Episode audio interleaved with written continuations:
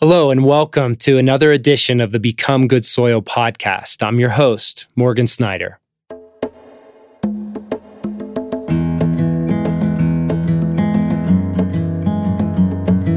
Today in the studio is Morgan Snyder and Allen Arnold.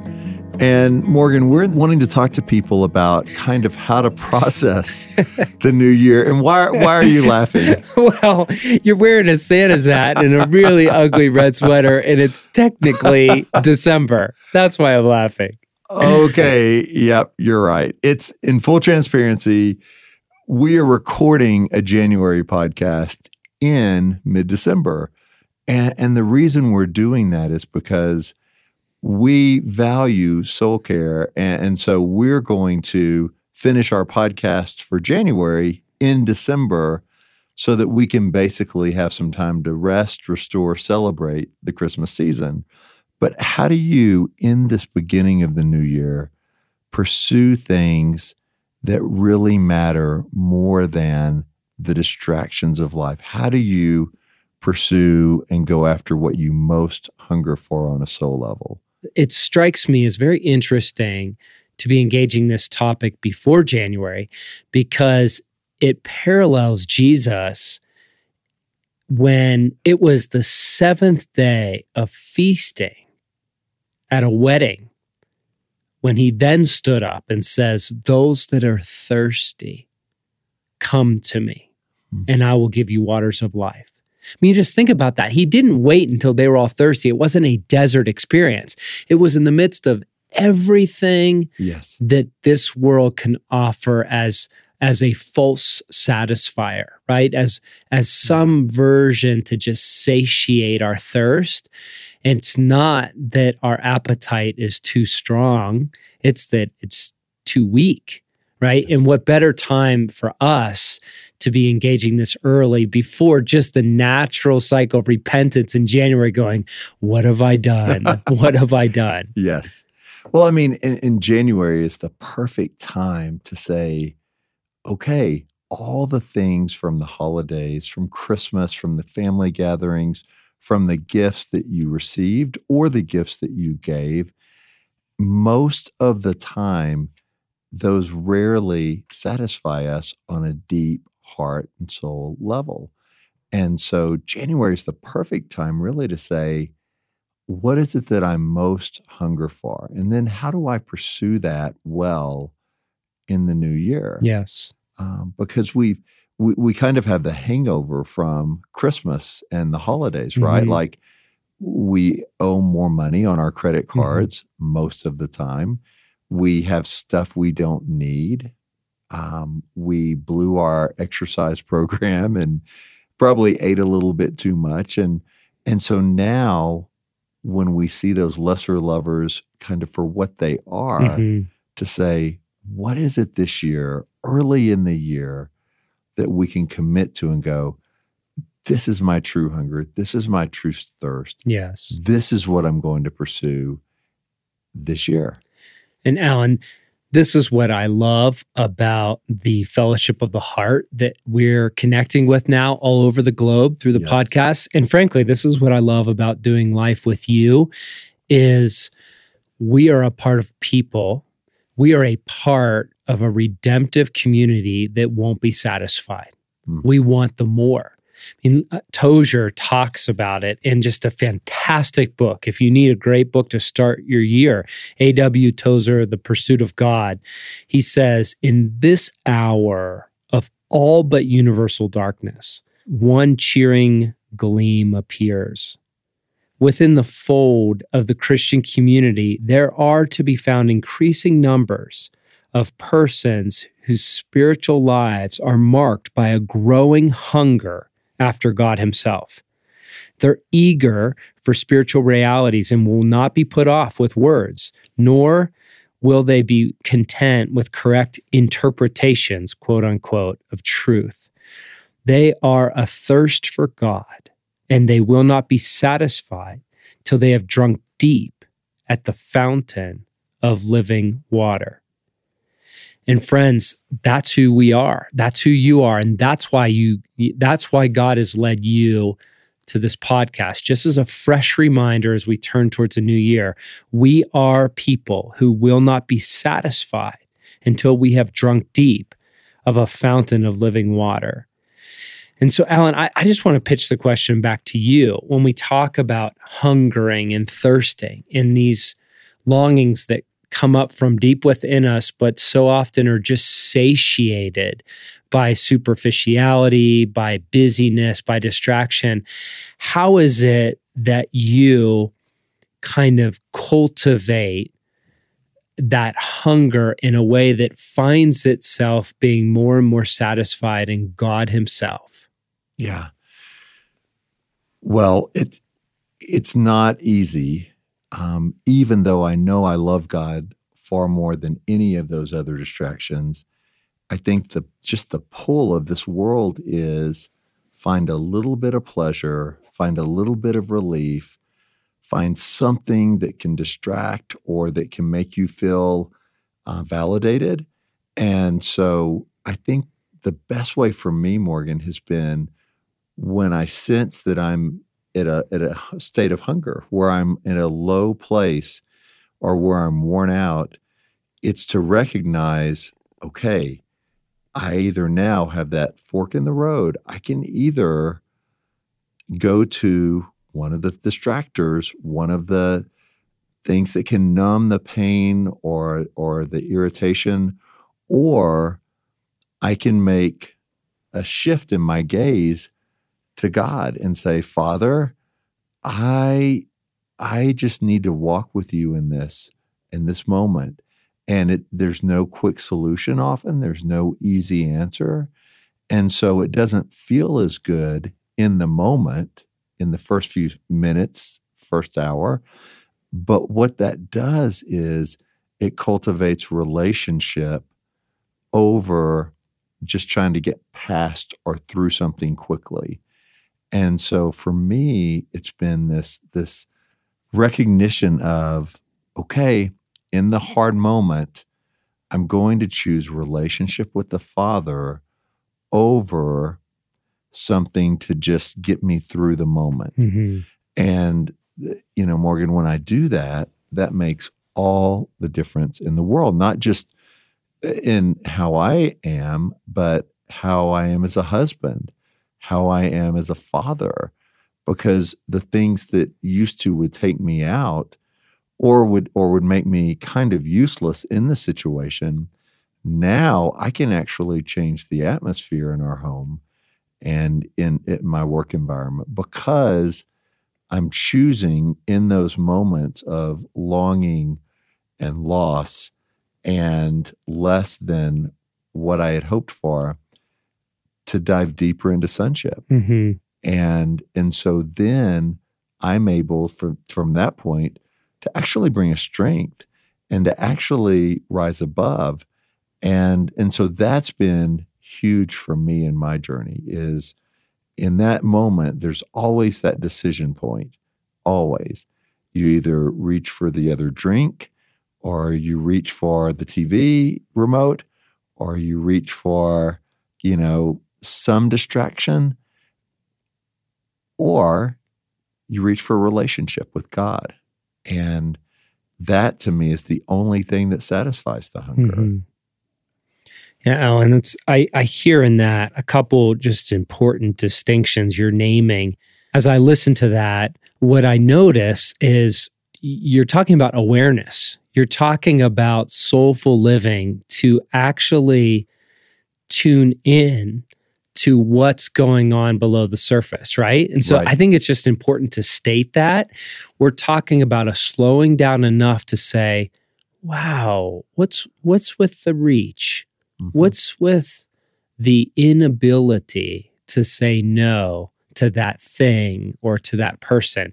It's first awareness. Yes. And then the second piece that I'm really intrigued by what you're saying is there is a uh, a repentance, there is a dismantling, there's a death, there's a certain um, volition that's saying, I am aware that I am giving my soul over to a less wild lover, right? Yes. And I have to name it and I have to own it. And then I have to repent to, to think about how I think and say, no, I'm, I'm going to cultivate a no to that thing so that I can cultivate a yes for what I really am longing for, which is God.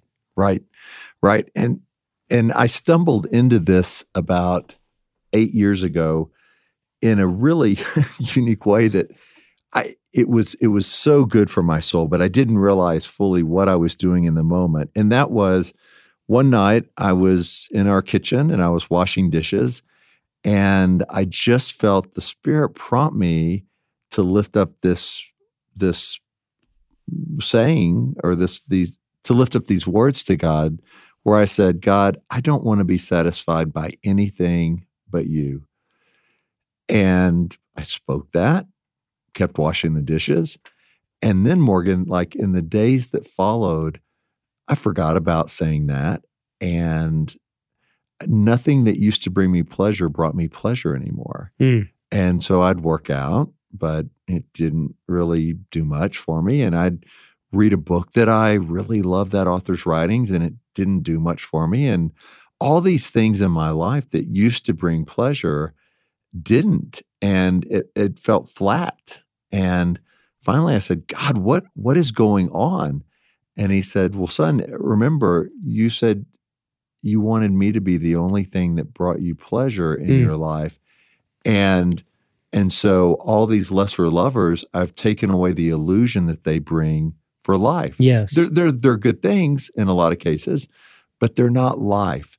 And so I'm showing you, I'm stripping away from those things the illusion of life so that the only place you turn for life is me. Yes. And that was very disruptive, but it was the first time my eyes were open to okay, as you said, there's a conscious decision, yes. turning. Yep. And Drawing either we do that, right, or we keep running down rabbit trails that that ultimately aren't going to lead to life. Yeah, it's so good. It's it's fascinating, Allen, as you tell that story, how much it lines up with these words from Tozer from Pursuit of God, where he says, This is not a mere metaphor, but an accurate analysis of our real spiritual trouble. There is within the human heart a sort of tough, fibrous root of fallen life whose nature is to possess. It is always to possess. It covets things with a deep and a fierce passion. The pronouns my and mine look innocent enough in print, but their constant and universal use is very significant. They express the real nature of the false self better than a thousand volumes of theology could. But the truth is, as Tozer goes on to say, is deep in the heart of every person was a shrine where none but God was worthy to come. Within him was God, and without a thousand gifts which God had showered upon him. But sin has introduced complications and has made those very gifts of God a potential source of ruin to the soul. And Allen, I so appreciate you're describing you're describing very good things. Right. But once they begin to seep in and occupy this place that is worthy of nothing but God, as as Tozer says, then they, in and of themselves, become a potential source of ruin to the soul. Well, yes, they become idols. Um, even good things can be idols, and when they do, it's really easy for the enemy to pull those away. Yeah. Or to or to or to taunt you with those and fear becomes I don't it's like it, fear grabs a hold because all of a sudden you realize, boy, if I lost this, you know, you hear in popular songs and shows and books, if you lose this, you've lost it all. Yes. Well, those are those uh, clearly those people's idols of you know, if anything ever happened to this in my life, or if I could no longer do this, life wouldn't be worth living. Mm-hmm. And I think what God invites us into is saying, no, no, no, no, no. It's always worth living. And you and I will do this together. And there may be loss and pain, But the goal of life isn't to acquire more or achieve more or obtain more. It's to do more with me, for us to do this together. And to do that, you've got to crave Him more than everything. So that way, when you look at your battle scars of things you've given up, of things that have been costly, you see those scars and you go, it's okay because I wouldn't trade that because what that gave me, if I turn that hunger and that thirst to God, is knowing the Father, seeing the Father, being with the Father more than I was before. Mm-hmm. And it's worth it. And so, uh, you know, I think a question for the listener is most listeners have been through many Januaries before. Mm-hmm. This is not the first January beginning of a year we've been through. So, what can they do different this year to not end the year going, ah, yeah, it, I, I was hoping it would be different, but it's not. And Morgan, you you've written a really popular and cool blog post a while back that I think goes into this topic. And so I'd love for you just to read that right now from that um, and just share that. And then we can unpack it and talk about that. Uh, sure, that'd be great. Yeah, this uh, came up, boy, I think I want to say it was about six years ago, where one of my good friends had some pretty uh, big complications in his digestive system that landed him in the ER. And what came from that is one of the things he needed to do. It had a doctor's requirement to do this massive cleanse. It was kind of, I call it a vacation for the digestive system. And he had to fast from just about everything. And I was praying for him, 21 day fast, and I was praying for him and interceding. And as I was praying for him, I felt like the Spirit said, I want you to do it with him right away I said, "You're crazy. Like I'm I'm not interested, you know?" And I said, "You want me to do what?" And I sensed the spirit inviting me in the spirit of what we're talking about today is a literal physical fast to access things in my masculine soul that was frankly inaccessible. And he's the wild one. So he led me on this fast. It was a nothing fast, no alcohol, no caffeine, no beer, no sugar, no beer, no dairy, no beer, no gluten. I mean, no beer. Like, could you, you get the picture? Are you saying there's no beer? I'm saying he told me no beer. Oh, okay. Oh, like, what kind of God do we walk with? Like, He's wild. He is, he is merciless. Um, so, here that that by way of introduction here is uh, a reading of that post a while back called i love beer more than Jesus. How deep do you want to go? These were the first words spoken by a Jedi Knight of a counselor to my close friend as he embarked on a five day counseling intensive. Their meaning is simple and yet profound, and the answer is not assumed. The counselor needed to know because my buddy's response would be the primary factor in shaping what God could do in the next five days. In the same spirit, I didn't engage this intense 21 day fast to stay in the shallows. If the Spirit were asking me, How deep do you want to go? my response would be the whole way I want more, or better said, I need more. And it was in those deep places that I unearthed this truth in my heart I love beer more than Jesus. I mean, it's humiliating to name it, but several weeks into the fast, it was time to be honest. And while I'm being honest, I'm finding out that there are a bunch of things I love more than Jesus. I love sugar. I love chicken wings. I love caffeine more than Jesus. But it goes deeper. I love relief more than Jesus. I love control and self comfort more than Jesus. I love my reputation far more than I love Jesus. Now, before you laugh, I wonder what would your list really look like? If you feel like you're coming up short, grab a copy of Gerald May's Addiction and Grace. In his opening chapter, May suggests that we are all addicts in every sense of the word. Yet, through the course of his book, he explains that our addictions can be conduits of profound grace. For in facing our addictions, we come face to face with our God and the depth of his love for us. But first, we must face the reality of our addictiveness and how prone we are to attach, like literally to nail our desires to specific objects. We nail our desires for love and comfort and validation and impact and creativity and power and pleasure and intimacy. We, we nail them to so many things from our careers to our children, from our bank accounts to the Starbucks drive through. And yet, it's right here that Jesus wants to love us. It's right here in our propensity to attach our desires to so many things other than our relationship with Him that He loves us.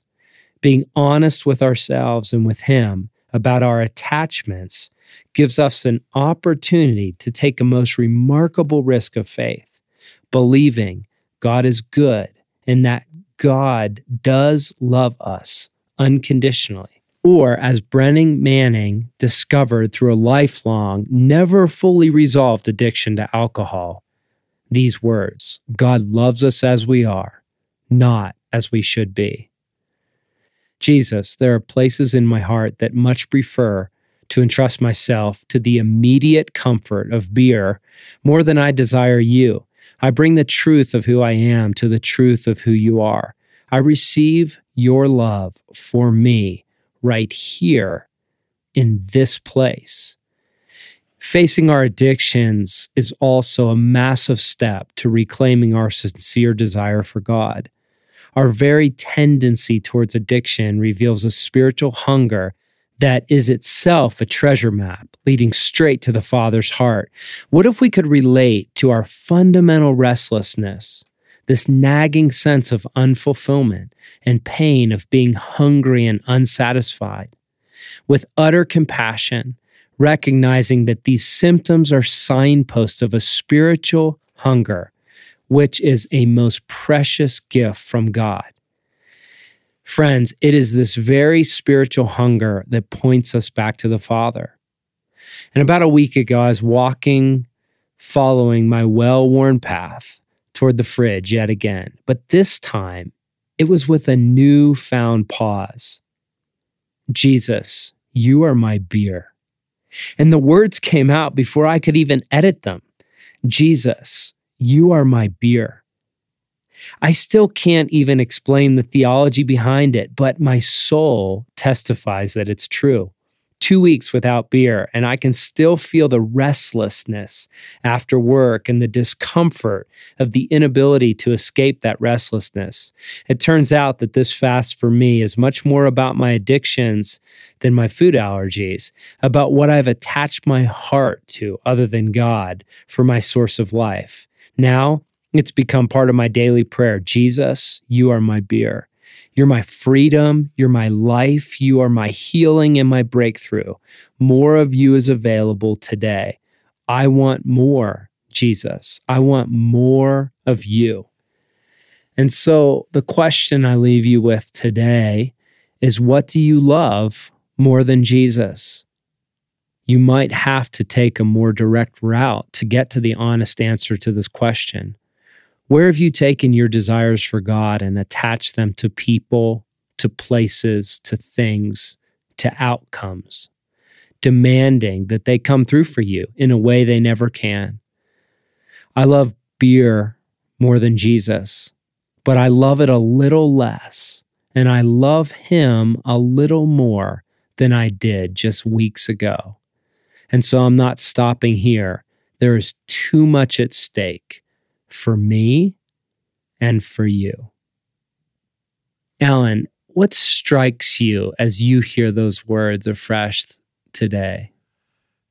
Well, I'm slayed as I'm listening to it because you ask it in such a powerful way. But what do I love? What do I turn to more than Jesus? And Morgan, man, every day, like I think if people give a quick answer to that of, well, nothing, mm-hmm. like I'm, mm-hmm. I'm nothing ever, like it's always Jesus first. I think usually that's an unexamined life mm. because it's just, it's just human nature as much as we long for that to find distractions. And we've seen enough men through boot camps to know most people have distractions that really derail their pure hunger for God, for Christ. And so, as you spoke that, it really brought me to what is it in my life every day, throughout the day, that I turn to? And, you know, sometimes it's where do I turn for comfort? And so I think, you know, so listeners are tracking with us, ask yourself these questions. Mm-hmm. Where do where do you turn? Where do I turn for comfort? Where do we turn for control? Where do we turn for validation? And where do we turn for pleasure? Like to me, those are the four big categories pleasure, validation, control, and comfort. And it, boy, it's exposing. It's really mm-hmm. exposing when you when we do that. And um, the other day, Kelly was talking about as we go into the new year, how to do this cleanse um, for health, and for thirty days. You know, what if we what if we went on this program where for thirty days, and she started naming the things we couldn't have anymore. Okay, so you know, she's telling me this across the kitchen table. So, or, but I'd love to do it together. Allen, are you in with me? And I was like, I, well, I think so. Tell me about it. Well, we can't do bread. Okay, that's fine. No bread. well, we can't do sugar. Okay, I forget sugar. Well, we can't do dairy. Okay, that's fine. And then she would get into a few of the more. And now there's no coffee. And I was like, uh uh-uh, uh, i am out. I'm out. I'm coffee. out. And she's like, You're out, but it's just it's just coffee for 30 days.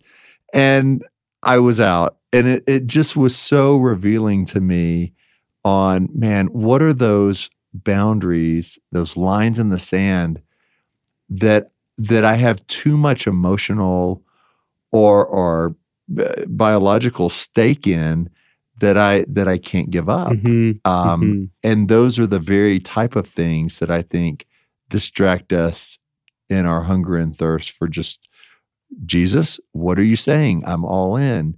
What are those things that pull us to look aside to some lesser distraction? And and in the new year, guys, we want to invite you to live that examined life what are those things? And you may have to ask your spouse if you're married, you know, what are the things that I have a hard time letting go of? Or what are the things I turn to when I get stressed or when I feel less than? Mm-hmm. What are the things? And boy, those are the things to just write down. And when you feel that pull, you've already examined it, you already understand it. Now you've got a choice. Yes. And a lot of you who aren't married, I would just say find a close friend or a parent or somebody who knows you and your story well and will be honest with you and ask them, what is it that distracts me? What is it that I turn to? Where is it that I'm at my most vulnerable? And and listen and use that as maybe the the roadmap to what to let go of and what to be aware of when that strikes. Yeah. And Allen, to just tie it into our first dialogue, because we are with a rare and remarkable fellowship of men and women in this podcast, I'd love to just pause right now and do a little listening prayer and provide a context for each of us to listen a little bit. Uh, can we do that? That'd be great. Yeah. So, Father, we want to turn our hearts back to you. Holy Spirit, we want to be led by you. Jesus, we want you alone to be our life. And we confess that deep in the heart, and soul of every one of us. There is a shrine, there's a place where none but you, God, is worthy to come. And so, Holy Spirit, would you shine your light? This is vulnerable and this is risky, but we know that your goodness prevails and you always pursue us. God, with every problem, you always have a provision. So, Father, Holy Spirit, Jesus, what do you want to show us? Yes. Where is it that we're turning? And what is it that we are attaching ourselves to? Can you give us a picture? The people, the things. Show us, God. Reveal. We ask for a word, picture, a memory. And friends, some of you, it's worth pausing here to linger. And I'd encourage you to just hit pause and you stay in the silence. You stay here as long as you need to stay until you sense God coming to speak to the ache and longing and bring awareness. Father, I want to want you more. So I ask for your compassion to course through every cell of my body, your compassion for my propensity to attach my desire to so many objects in this life. Father, I receive your compassion right here, right now, into this place. And now, Father, I confess my fear and my shame to you. I confess my fear of being hungry, my fear of being unfilled, my fear of being restless, my shame in the cycles for these places that I've been to before. I ask Jesus that your life would come, the life of the Father through you, Jesus, would come into the fear and come into the shame. And Holy Spirit, we ask that you would shine your light right here and right now. God, that you would continue to reveal both the particular addictions and attachments that you would like me to face in this season.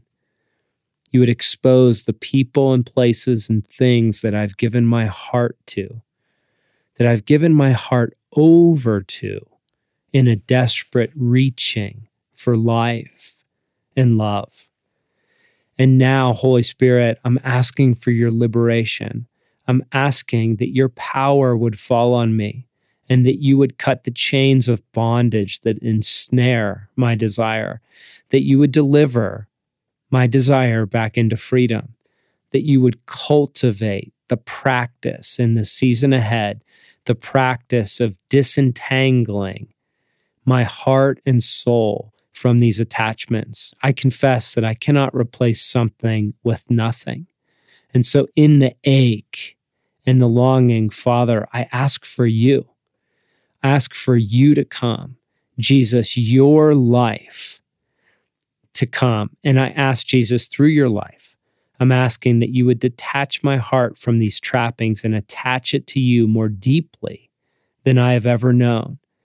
I believe that all of my heart needs to be loved and needs to love and needs to move closer to the source of love. And so I ask that you would meet me in this vulnerability and meet me in these risky places. Jesus, you love to make a way where there is no way. And Jesus, you say that he who will lose his life for my sake will find it. And we receive the promise of life, and we ask that you would shepherd us and guide us in this day, in this year, in this decade that you would shepherd us into the more, so that you alone can be seated in the place in our heart and soul that alone is reserved for you.